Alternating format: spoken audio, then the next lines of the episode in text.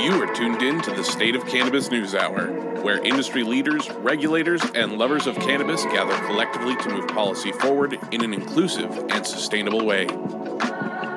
Professionals and canna-curious alike can tune in to hear leading cannabis experts share and discuss headlines, critical industry issues, social topics, and more. The State of Cannabis News Hour, your daily dose. Hi, and welcome to the State of Cannabis News Hour, where we bring you all the top stories you need to know and talk about them for 4 minutes and 20 seconds. Our news is bite sized and infused with a nice mix of facts, opinions, and a pinch of humor.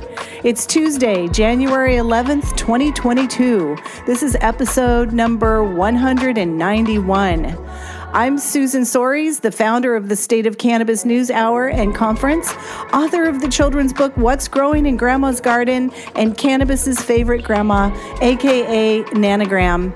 If you're listening to the podcast, the show is live every weekday at 9 a.m. Pacific Standard Time on Clubhouse. Join us and over 22,000 State of Cannabis News Hour members if you want to be an audience participant. Otherwise, please subscribe to support our show. Today, we're talking about why to keep your toke off the slopes, the GOP and social equity, a toddler accidentally given a 100 milligram cake pop, an anti drug GOP senator helping the psychedelic church. Speaking of psychedelics, shroom companies are on the NASDAQ now. Oakland cannabis car caravan burglaries continue, and many other frosty nuggets. So stay tuned for the full 60 minutes of the State of Cannabis News Hour. The following program contains coarse language and nudity. Viewer discretion is advised. Audience, feel free to raise your hands if you want to weigh in on a headline after it's been read, and we'll try to bring you up to the stage. Keep it keep it brief and relevant, or you may get the gong. Kicking off the show today is our very own Nichole West. She is a cannabis business specialist, part time firefighter and cat herder, and director of operations at LB Atlantis. Her superpowers are overcoming obstacles and challenges with unstoppable energy. She's also an amazing daughter, friend, and activist. What's your headline today, Nichole? Well, my headline today is a bit of a bummer for those trying to hit the slopes this winter, and it's about why you can't toke on the slopes. The headline reads Can you, you use cannabis at a ski resort? Why you need to keep your toke off the slopes. Just because you're skiing in a state where cannabis is legal doesn't mean it's a good idea to light up at the resort. While it may seem like there could be nothing better to do after a long day of hitting the slopes, ski resorts around the country are cracking down on visitors using cannabis on their grounds. And I can't say I told you so enough on this one. But why aren't ski resorts embracing the perks of legalization? Well, we've broken down the why behind the strict cannabis policy resorts and what cannabis products you can and can't bring with you on your next ski trip. Well, in 2021, we saw a rash of states opening up legalization of cannabis for adult use. As it stands today, many of the states where marijuana is legal eh, for either medicinal or adult use purposes are home to some of the best ski resorts in the nation. The states like California, Colorado, Vermont, and Utah all have superb skiing. Well, why is it still illegal to smoke cannabis at a ski resort in states that have legalized the use? Well, it all comes down to deschedule or bust because it's all a matter of state versus federal law. Many ski resorts are actually on federal land. Anything you do while on federal land is subject to federal law, which means smoking on the on the slopes is absolutely illegal. Federal law, which supersedes state law, states that cannabis is still a class 1 federal drug. Unfortunately, the federal law has not been amended to support the use of cannabis for either medicinal or adult use, and at the moment, cannabis remains a prohibited substance under the Federal Law and Controlled Substances Act of 1970. This makes the use of cannabis on most ski resorts across the U.S. an illegal act and something you can actually get in a decent amount of trouble for, ladies and gentlemen.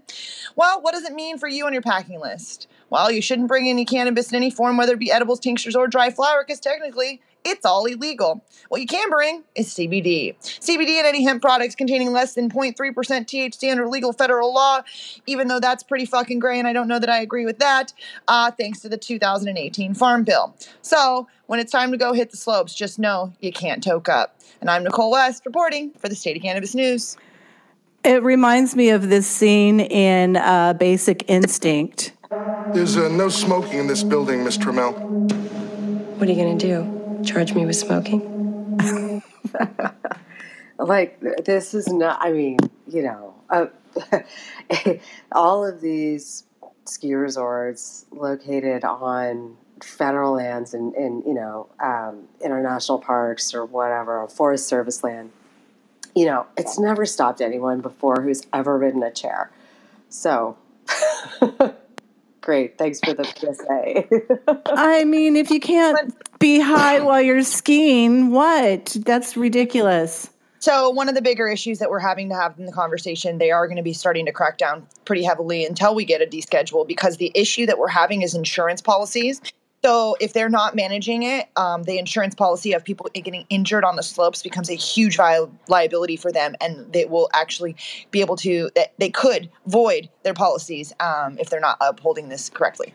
That makes a lot of sense. But I mean, are the ski resorts doing well this year or last I mean, year? It seems like tourism is. skiing is a independent sport, so they it hasn't been affected as much um, as we would think.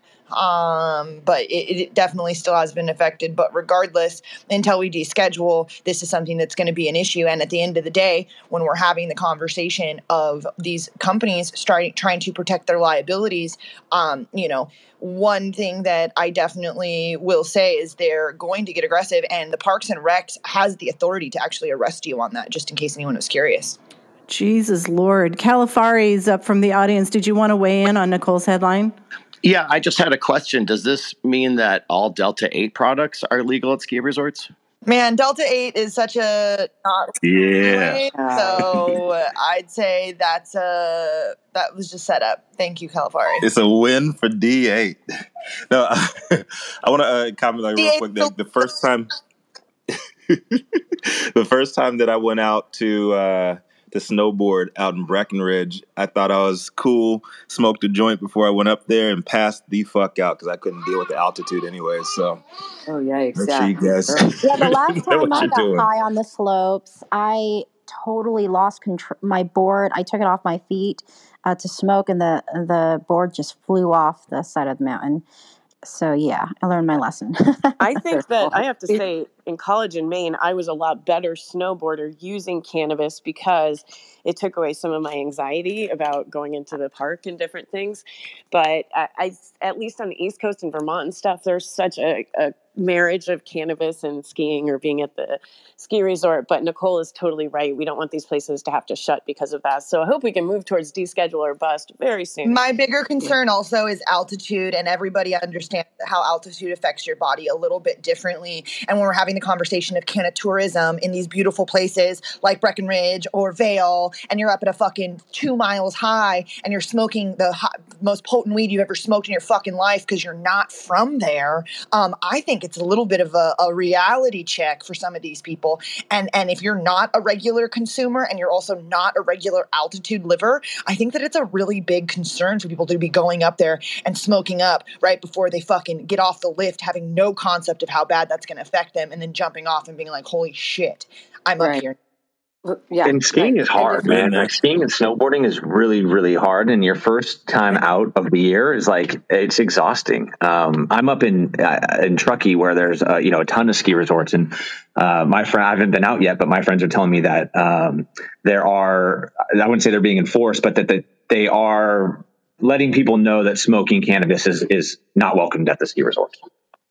Yeah, it's it's interesting because it's always been part of the culture, but um, you know, I, I can see why they would want to crack down on some levels. But honestly, if you're high and you get into an accident, even if you weren't high at the time, I mean, they're going to use that against you as a way not to pay out, so not to be liable actually, um, and you know, they're going to use it as a defense.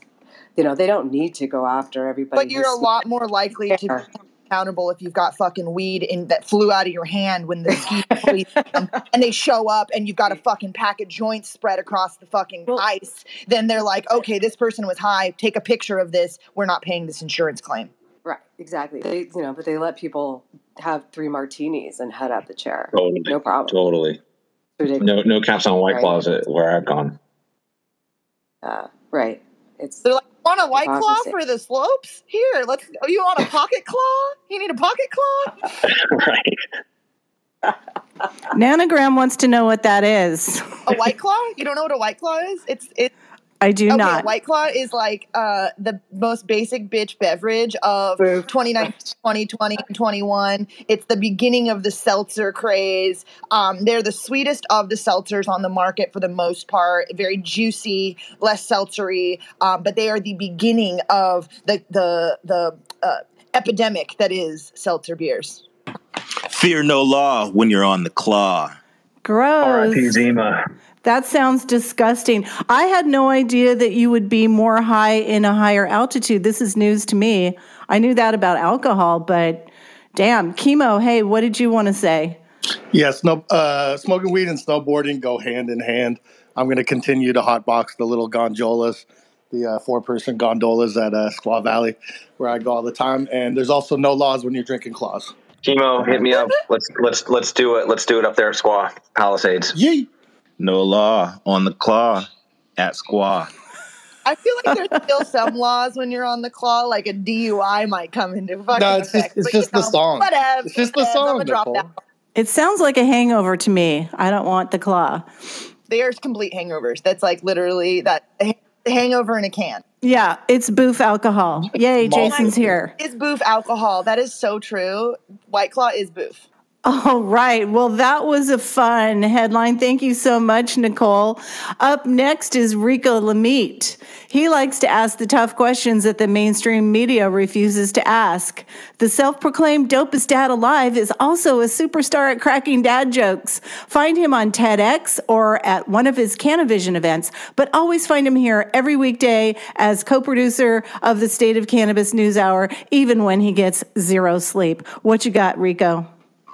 All right, so mine's coming out. Uh, is uh, Republicans are stripping out social equity in cannabis legislation. It's coming out of marijuana moment. All right, so excuse me, I had a green entrepreneur. Yeah. So elections have consequences. You need evidence. Look no further than my home state of Virginia and their newly elected Republican governor, Glenn Youngkin.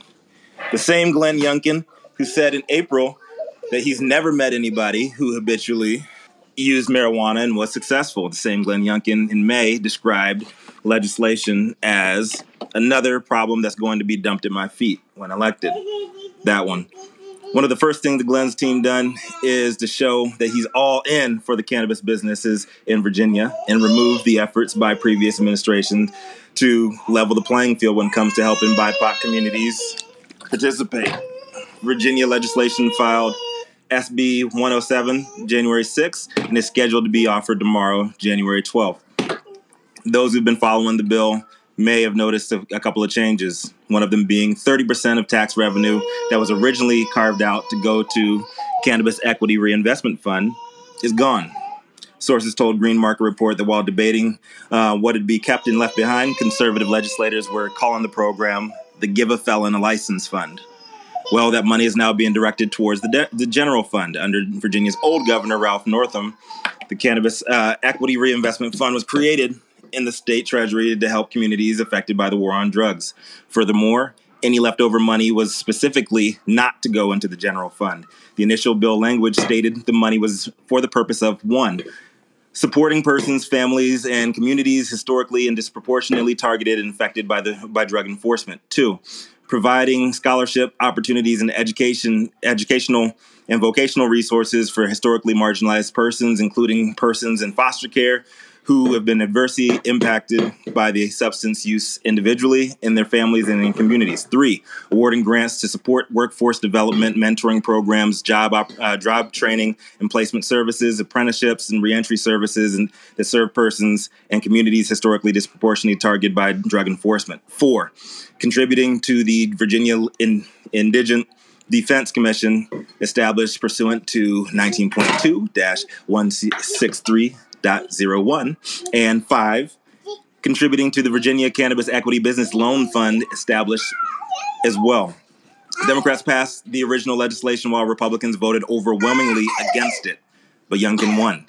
Paul McLean of Virginia Minority Cannabis Coalition, one of the most respected new voices within the Virginia uh, cannabis industry, said that SB 107 appears to be the first move in dismantling social equity in Virginia. It is. When it comes to Virginia's fledgling cannabis industry, Youngkin's doing exactly what we knew a Republican in control would do. Remember, Republicans don't give a fuck about your feelings. We all know they don't give a fuck about history, science, or facts when it doesn't benefit their own narratives. It's time we stop prevent, uh, pretending like they give a fuck about social equity. They don't. On the State of Cannabis News Hour, we debate shit all the time, and I personally enjoy going back and forth with my fellow correspondents about what's real, what's not, and how most, if not all, politicians are full of shit. But this one literally hits a little too close to home for me. And I don't want y'all to think I am or to look at my cover in story as defending Democrats either, because they're trash too, and there's plenty of negative consequences tied to having them run shit also. But if social equity, truly treating cannabis as medicine, or giving the little people a fighting chance in our march toward legalization, if those things really matter to you, y'all might want to think twice next time when choosing who you vote into office. The time is now to demand reparations. This is Rico Lamitte, the dopest Virginia son, all grown up as the dopest California dad for the State of Cannabis News Hour. Back to you, Nichole and Susan.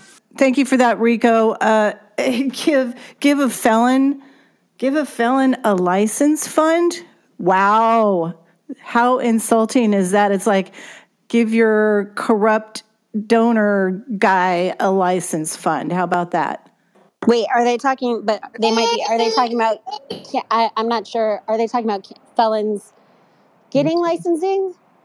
That's that's okay. No, in no, many Sean. They're cases. s- they're calling it that to to to make it like it. What are- what are we Oh, doing? We're yeah, giving yeah. all the licenses to felons. Yeah. Well, why are they felons?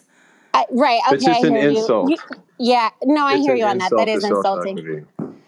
I mean, honestly, at this stage, I'm not insulted anymore because, look, y'all, you you know I'm from Texas. I'm Mexicana. I'm I'm like a quarter Native American, and they that's still not recognized. So when it comes to reparations or restorative justice or reconstruction, because that's where we actually still are in this country, we're still in the chapter of reconstruction. I'm not waiting on them. I'm not waiting on the government anymore. This government has never had my people's interest at heart, and so what I care to do is continue to innovate and get this industry where we need to get it because we can develop our own programs. We can do this. We can be self funded and we can figure this out. I'm done waiting for them. They were never here to help us anyway. We've got Jeffrey Starrup from the audience, aka Dr. Bong. He is a New York City medical cannabis OG, patient, physician, and media cannabis outreach specialist. Jeffrey, what do you think? Good afternoon, everyone. I just this is I was just listening in, and I have to say this is one of the reasons why I love you guys' show, and this is the reason why I set my alarm to listen to you, Rico. You are the fucking man. You are absolutely right.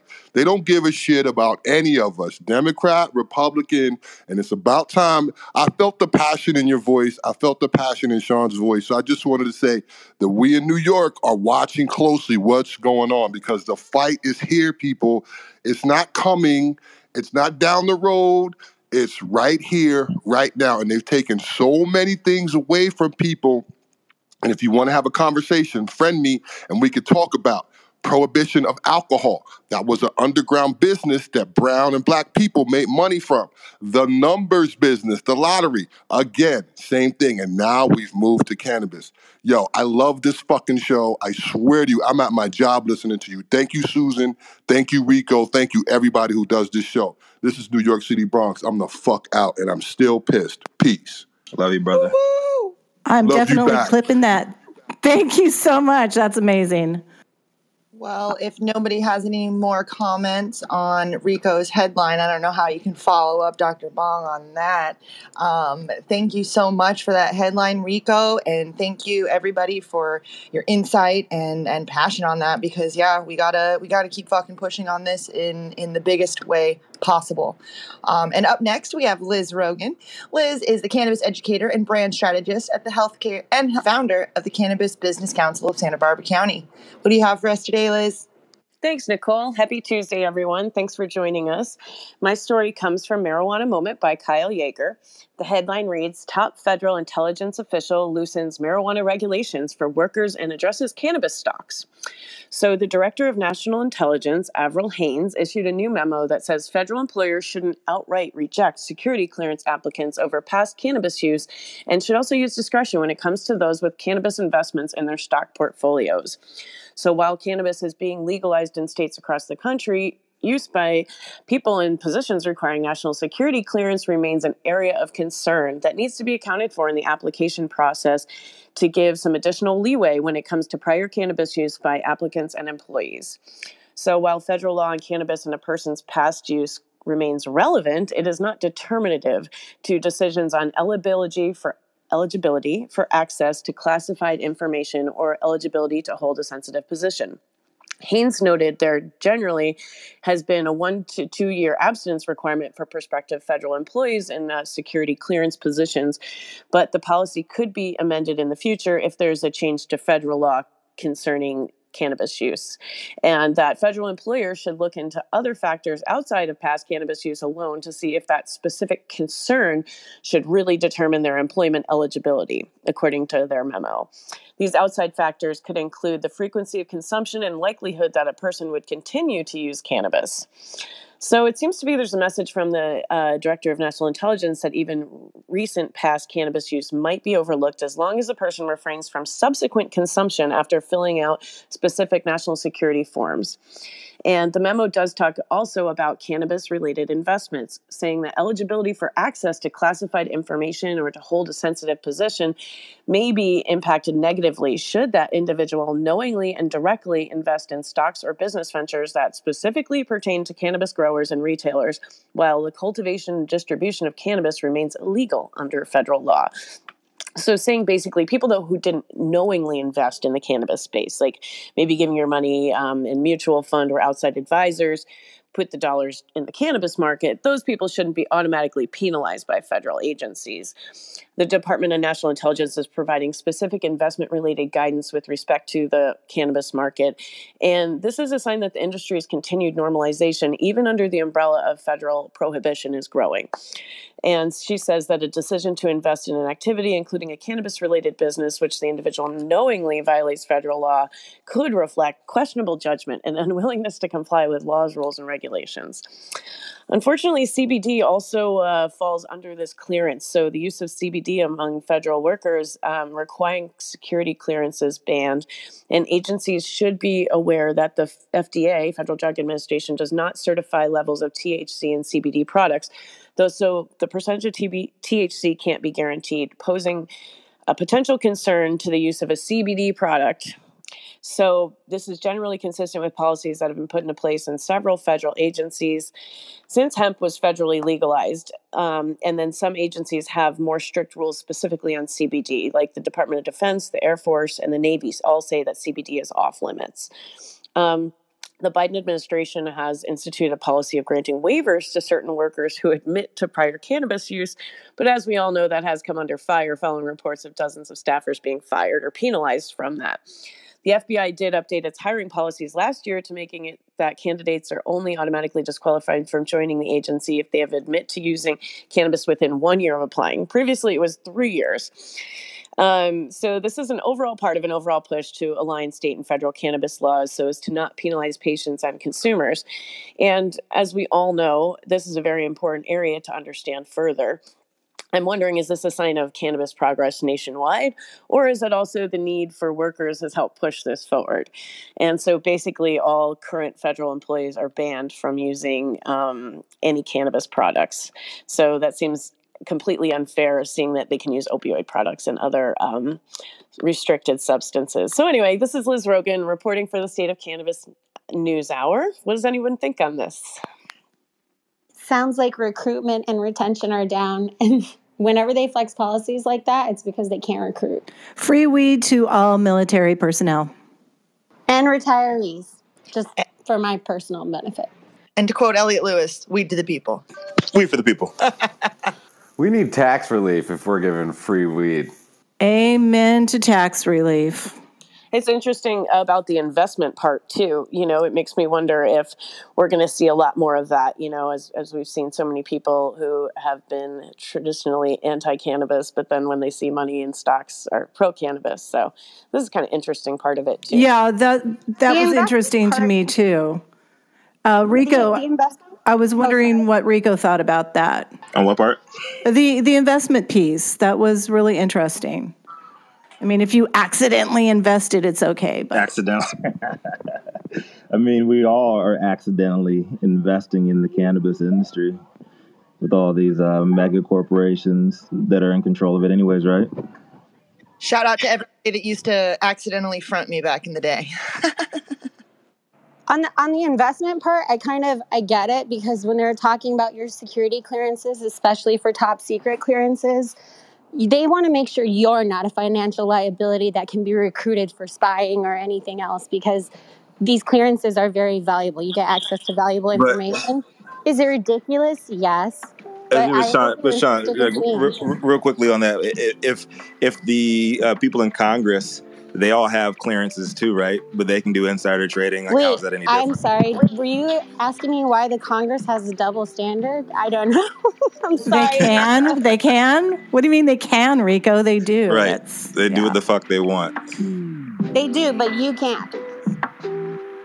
Not if you want a security clearance. Gotta love America. So we're at the end of the uh, the line for that story.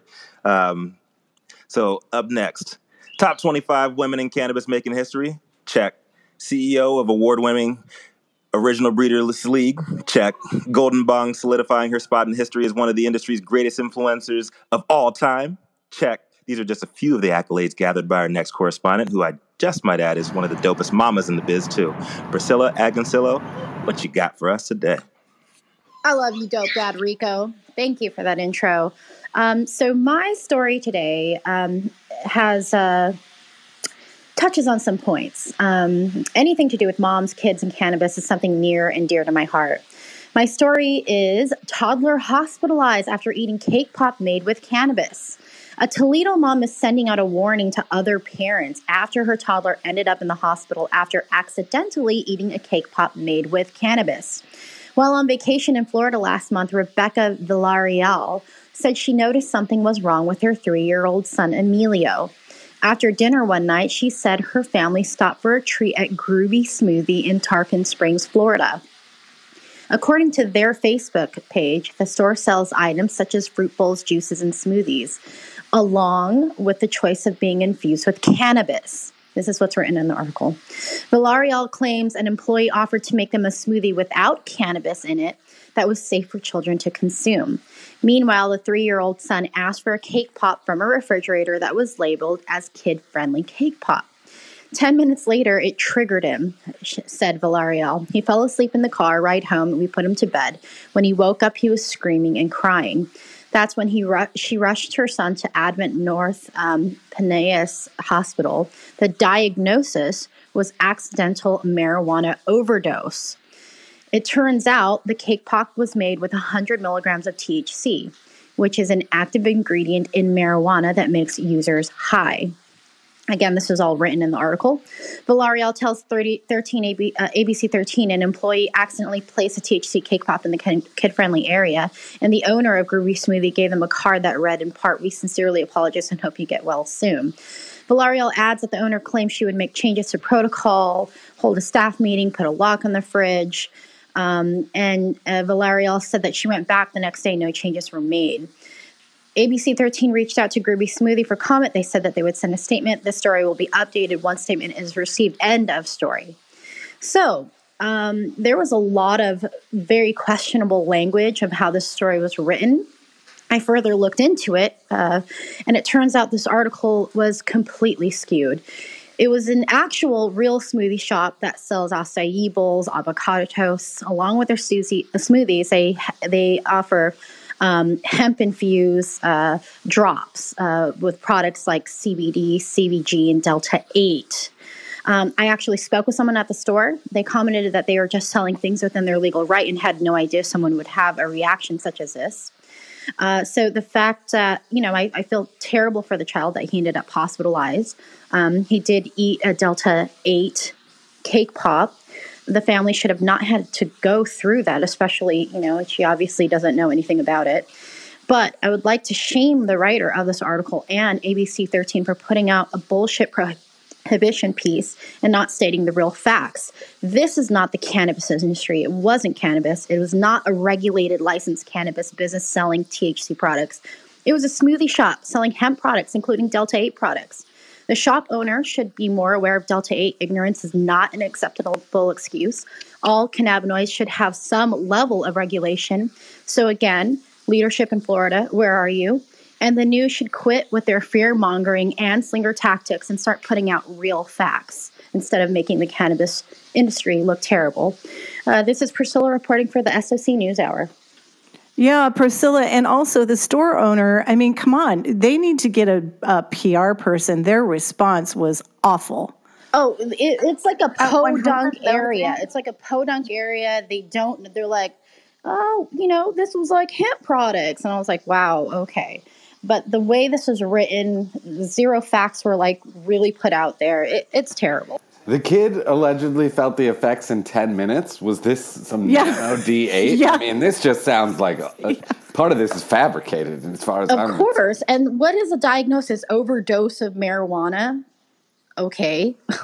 no, that's not true. You you don't OD on marijuana. Well, I mean, and this is where yeah. Delta 8 is yeah, but, continually getting us in trouble, like we're saying. I mean, this is ridiculous. Cannabis is being blamed, and it's Delta 8. Unregulated Delta 8, 100%. I mean, uh, cake pop, do you guys, we've had those at Starbucks, right? They're single serving, 100 milligrams in one single serving cake pop. That's a little much. And I like heavy dose edibles. Even I'm kind of like, whoa. We have reached the half hour mark, so we're going to do a quick relight. You are tuned in to the State of Cannabis News Hour, your daily dose. The thoughts and opinions expressed in the State of Cannabis News Hour are those of the individual speakers, not those of any other speaker, the State of Cannabis, or its members. The statements made in the State of Cannabis News Hour do not constitute legal or accounting advice, and State of Cannabis and its speakers make no representation regarding the legal status of any substance in any country, area, or territory, or any other authorities. The views expressed in this room do not establish any fiduciary relationships. The sponsorship of the State of Cannabis News Hour do not imply or constitute any endorsement by the State of Cannabis or the expressions of any of the opinions whatsoever on the part of the State of Cannabis or any of its speakers. Also, we are recording the show. Viewer discretion advised. Let's keep smoking the news. Let's do it. Now, he's a Long Beach based cannabis and intellectual property attorney and the head honcho at Fruit Slab's deliciously vegan and beautifully packaged edible treat. But don't be surprised if this bearded industry vet is in the background of random celeb IG accounts and old entourage episodes. I told y'all once, I told y'all twice, I told y'all every day to follow the money. Brandon Dorsky, what flavor news slabs you got for us today, brother? Thanks for having me today. My article comes from MJ Biz Daily and Washington. It's Washington State adult use cannabis generates huge impacts but high tax burden.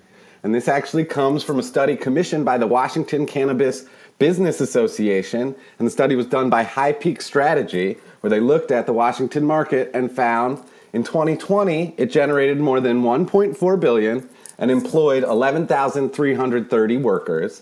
And that revenue came from 1,600 businesses holding 2,795 licenses, with tax revenue totaling 695.4 million.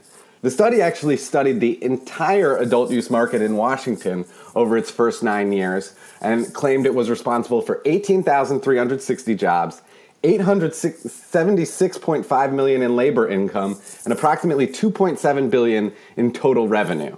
Uh, the state's excise tax over that time of 37% is the highest in the United States. When you add in this, the local and state taxes, the average tax rate on a Washington sale is 46.2%. So you're basically paying one and a half times the sticker price when you're out the door. Um, the article claims this pushes some to the illicit market.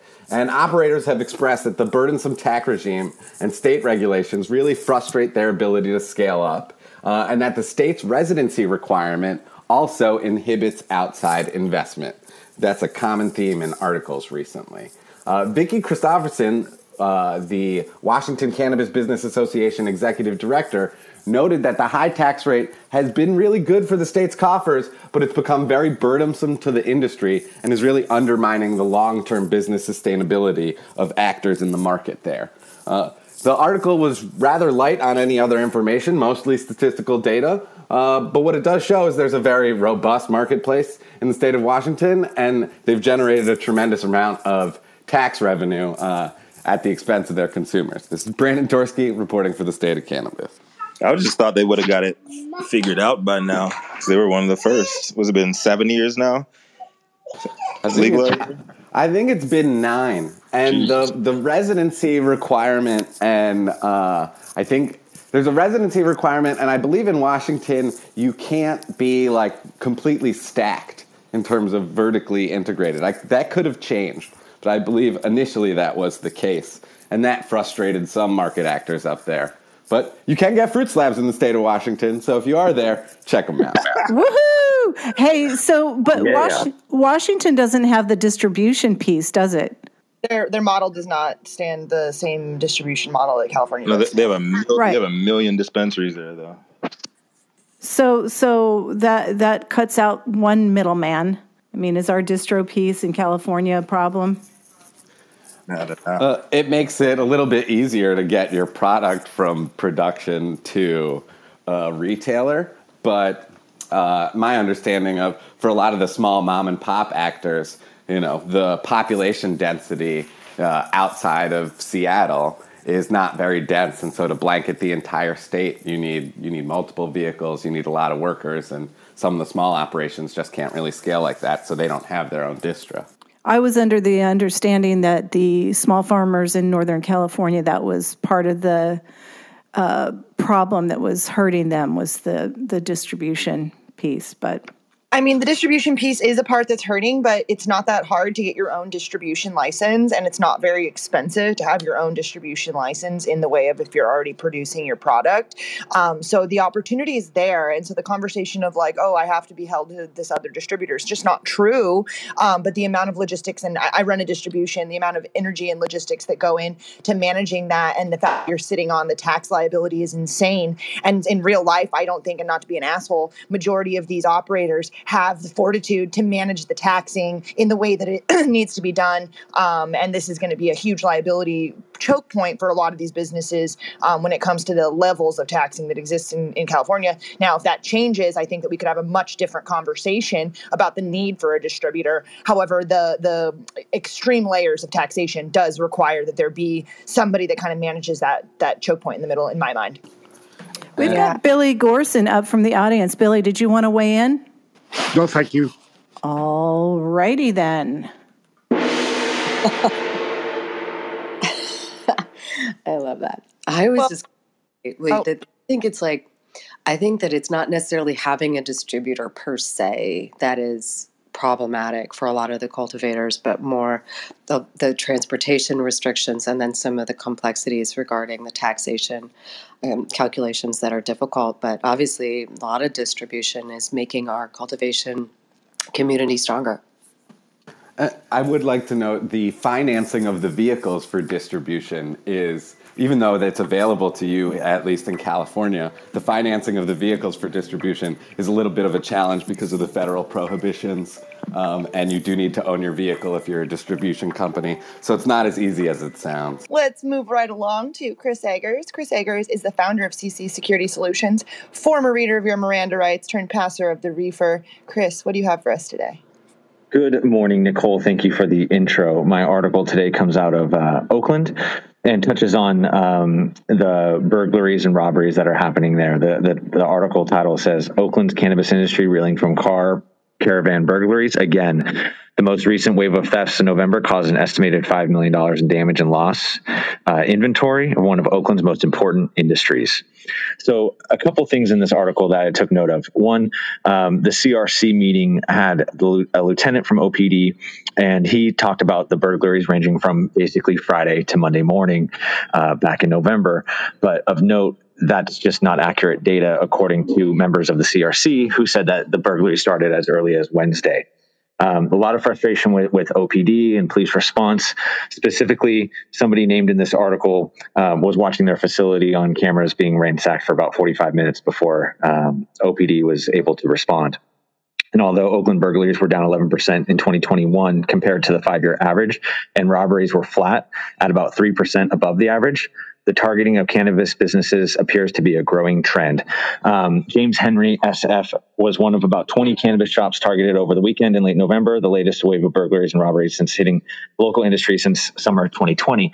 Now, again, uh, listening to the CRC meetings, which I've attended um, very consistently and spoken to several members on the board, um, a lot of people are not reporting um, be out of frustration. I know a lot of operators that just don't call the police because they've done that before and they didn't get the intended results they thought they would get, and so they're just not not reporting.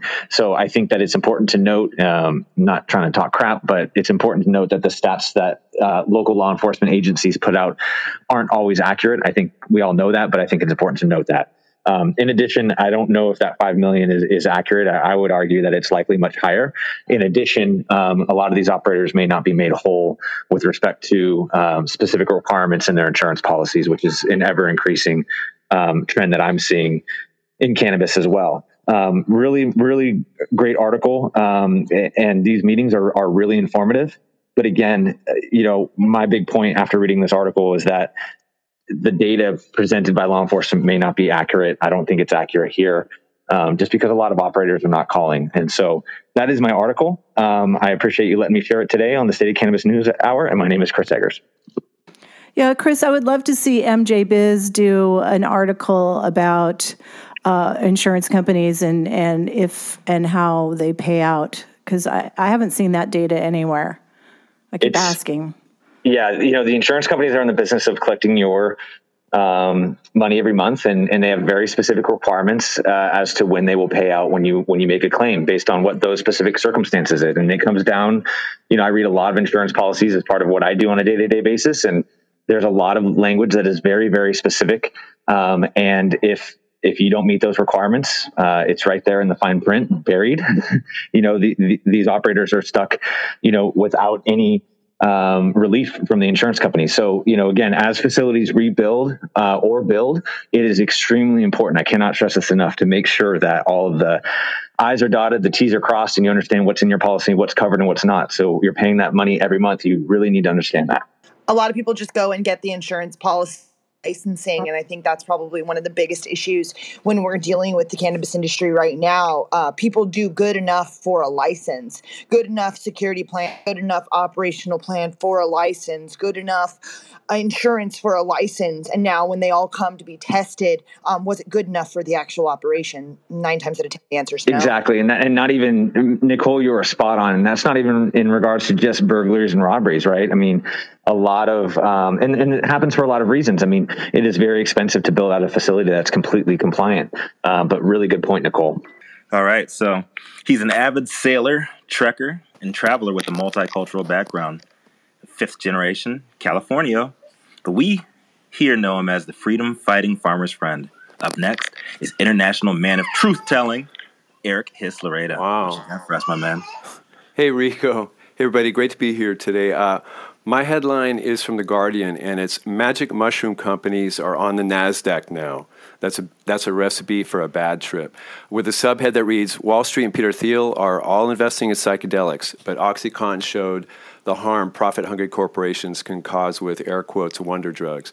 Everyone is by now familiar with the devastation wreaked by opioids across the country and beyond, but what's less well known is the intentional mechanisms which puts this process in play and subsequently went off the rails when the human factor of greed was mixed in by corporate interests. Who knew?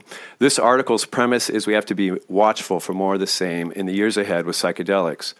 The article opens like this The new Hulu series Dopesick is a dramatic reminder of the devastation that has been wrought by the opioid epidemic. Like the book on which it is based, and like other journalism about the OxyContin crisis, the show makes it clear that members of the Sackler family, Purdue, unscrupulous doctors, and the FDA all played a part in causing the rampant overprescription of OxyContin. Suddenly, every kind of pain, not only physical but also psychological and social, seemed to have a single answer OxyContin. Opioids are one of the oldest drugs in the human pharmacopoeia, but OxyContin's new patents made every person in pain a source of easy money for Purdue. This led to a wave of addiction and overdose. When regulators cracked down on legal pills, many people turned to the illicit drug market, putting them in even greater danger. Researchers and recently formed companies, many of them backed by venture capital, are tripping over each other to study and patent the use of psychedelics, not only for PTSD, depression, anxiety, and substance use disorders, but also for Alzheimer's, headaches, schizophrenia, traumatic brain injury, and more. This long list might be the result of laudable scientific curiosity, but it could also be an attempt to find the largest possible number of applications for a potentially profitable drug. I'm going to skip down a few graphs um, to what I think is a really important point here. Uh, some of the organizations researching and advocating for the therapeutic use of psychedelics are nonprofits, and a number of these signed on to a recent statement promising to take an open science approach that does not involve patents. But other psychedelic assisted therapy companies are traded on NASDAQ, eager to lock in profits through the use of intellectual property law. They're developing proprietary formulations and synthetic versions of plant medicines that have been used for centuries. Once treated as a mysterious gift of nature, psilocybin is being commodified and transformed into private property. And let's note um, that this is also happening with cannabis right now. Uh, back to the article, we know from our extensive professional and personal experience that psychedelics can be enormously useful in many situations. They can provide relief, transformation, insight, and profound moments of awakening. But their value is embedded in cultural practices and social relationships. They have unpredictable results and should never be forced on anyone. Above all, psychedelics can't solve the problems of a society in which so many people have been harmed by violence and inequality. Despite the public pillaring of Purdue and the Sacklers, America is still plagued by the untrammeled greed of the pharmaceutical industry and the healthcare lobby, by out of control drug prices, and a deeply unjust medical system that often relies on coercion and control. Treating psychedelics as a new wonder drug risks yet another pharmaceutical disaster. We have to step back and question the foundations and assumptions of our approach to medicine. Otherwise, we risk making the same mistakes we saw with OxyContin. And that's what I got for today. I'm Eric for the State of Cannabis News Hour. Thanks for having me up. I was looking at uh, what topics I should put for the room because I was doing the three ones that were uh, cannabis related, and there are only like 5,000 followers for uh, cannabis industry, but psychedelics, there's like 1.5 million uh, people here on Clubhouse follow that topic. So there is absolutely a lot of interest in, in psychedelics there's just this societal surge right now, and and it's wonderful to have this opening, but at the same time, you know, it's also when the vultures swoop in and people who don't give a shit about the medicine or its power or its legacy, you know, just want to take advantage. So I think uh, that's why I love this article.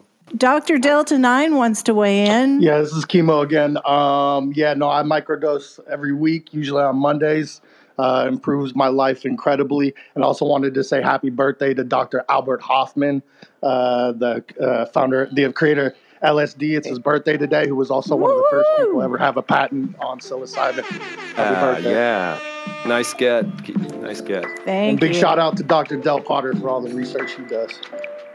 Absolutely. Love Dr. Dell. You know, uh, with this pharmaceutical thing, I think there there's a way for us to bring natural medicine and, and this kind of pharmaceutical medicine together. But what Eric is describing is the way that we've done business in the United States from the beginning, where we're seeking some kind of gold and we're afraid of what we're going to miss out on. And that bastardizes it to such an extent that you can't recognize what it is.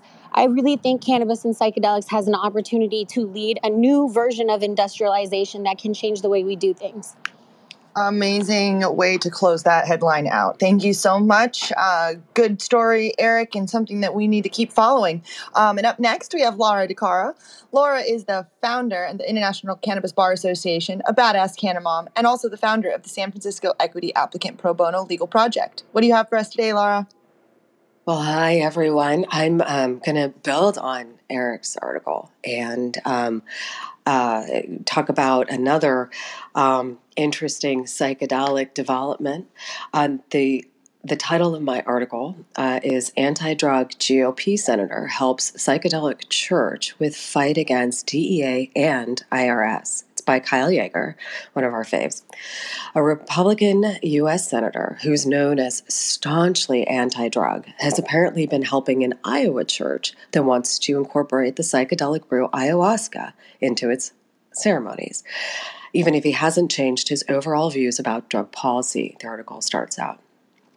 In a horrible play on words, the or, or possibly aptly named church, the ayahuasca, Iowa Osca Church of Healing has been trying without success to obtain a religious exemption from the CSA, the Controlled Substances Act, which designates ayahuasca as illegal. And they've been seeking tax exempt status from the IRS. It is currently litigating against the IRS over the denials. And I actually I looked up the law firm representing them, it's Dentons. It's the largest law firm in the world.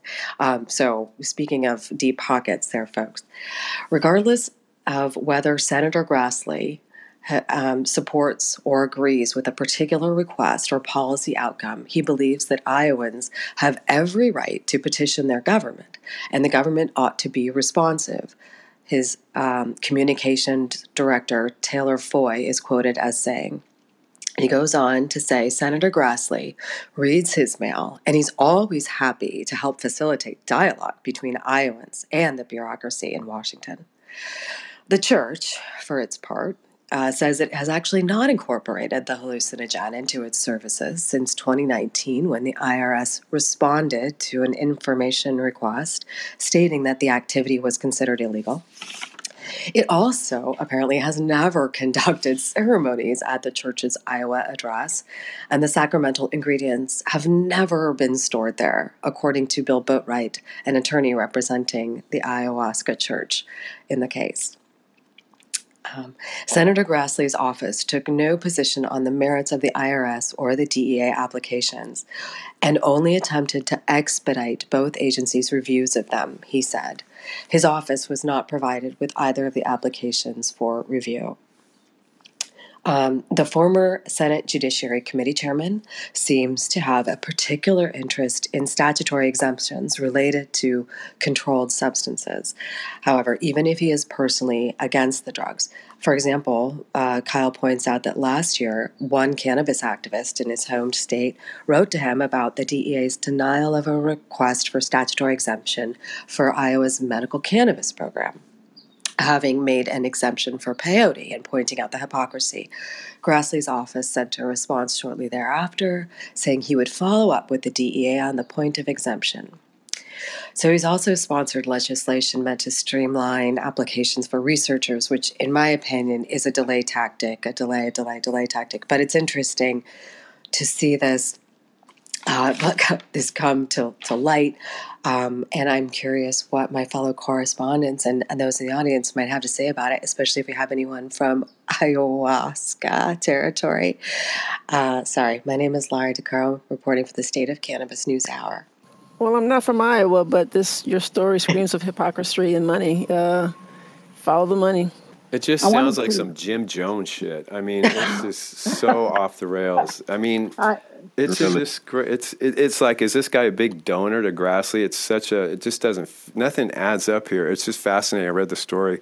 Thank you for bringing it, Laura. It's just it's just insane. I actually I think I disagree with that a little bit, Eric. But I wanted to jump in because I think there's a tax point here, which is they're getting denied tax exempt status because they're doing something illegal, and they're making it clear that they're doing something illegal where the First Amendment protects their religious freedom right to do something. So a ton of communities all over the country are either applying for tax exempt status, not fully disclosing their legal activities, getting approval, Um, or some of them are applying for this DEA exemption process. So I actually think the work of trying to push the DEA to, and the DEA, in my opinion, shouldn't be the one making this decision, but there are a lot of communities that could benefit from this changing. Um, so I think if Denton's wants to, you know, foot the bill to push forward a church, and I get there are people who are like, well, they shouldn't call themselves ayahuasca, like Iowa and whatever.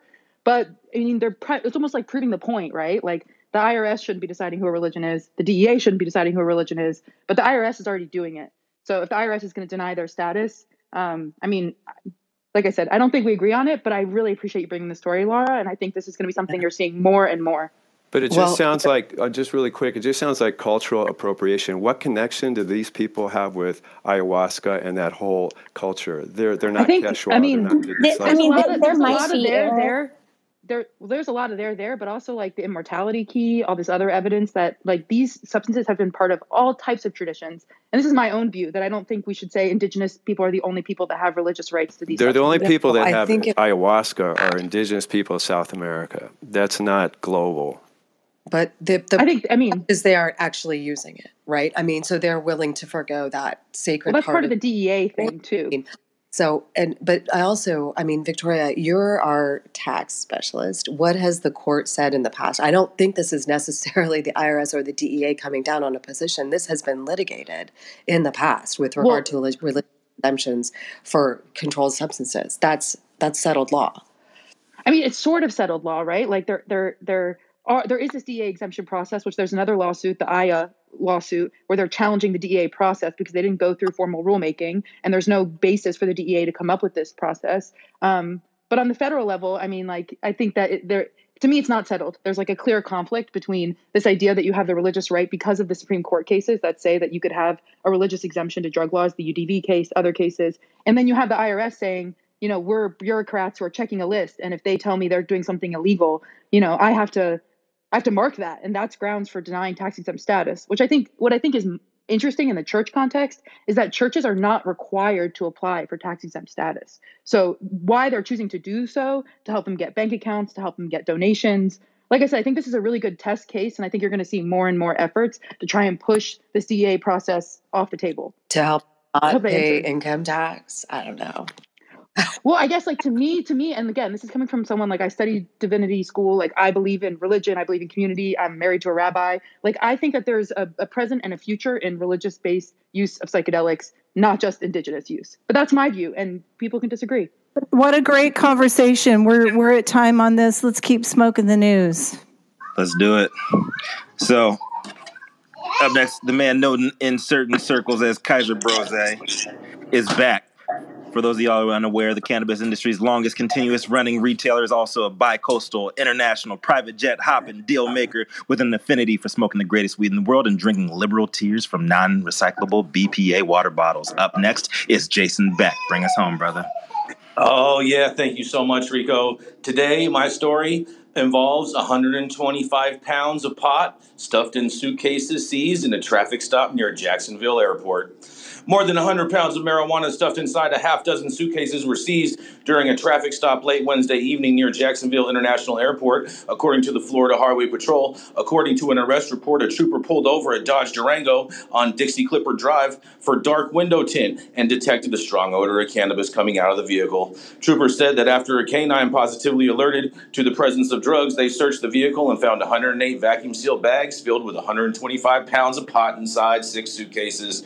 Troopers said they were also baggage claims tickets connected to the luggage. According to the arrest report, three men were inside the vehicle, one of whom said he was just there to pick up the other two, and those two men were arrested. Artiz Wars, 27, and Michael Lewis, 28, both face felony charges of marijuana trafficking and smuggling. And investigators believe the marijuana was flown into Jacksonville from the West Coast, and this wasn't the first time authorities have recovered dozens of pounds of marijuana in the area of Jacksonville. Jacksonville DEA Assistant Special Agent in charge in charge Mike Doobie says that it's it says that it is a big demand in Northeast Florida for hydroponic marijuana made in California, where it's legal to grow and use. That marijuana is more potent and provides a more intense high, and that's what customers are looking for. Uh, Doobie said the the high grade marijuana smuggled into Jacksonville sells for about two thousand per pound. So the 125 pounds seized uh, this week by FHP had a street value of about two hundred and fifty thousand dollars. Demand for, for some of the marijuana grown in California is not just limited to Northeast Florida. An undercover DEA agent working out of Savannah, Georgia office says that Southeast Georgia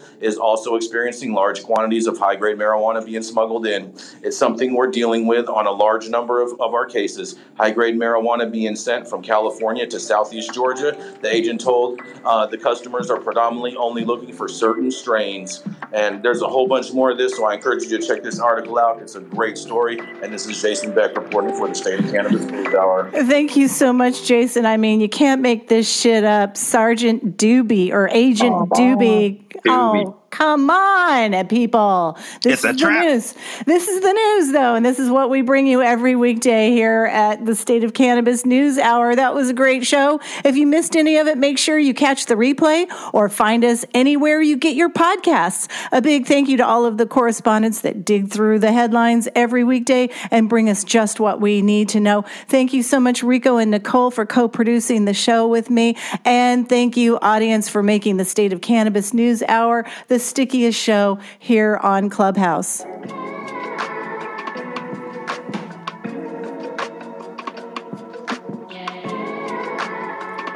You've been tuned in to the State of Cannabis News Hour, where we collectively move policy forward in an inclusive and sustainable way. Start your morning on a high note and join us every weekday at 9 a.m. Pacific Time for the State of Cannabis News Hour, your daily dose. Say goodbye, Rico. Goodbye.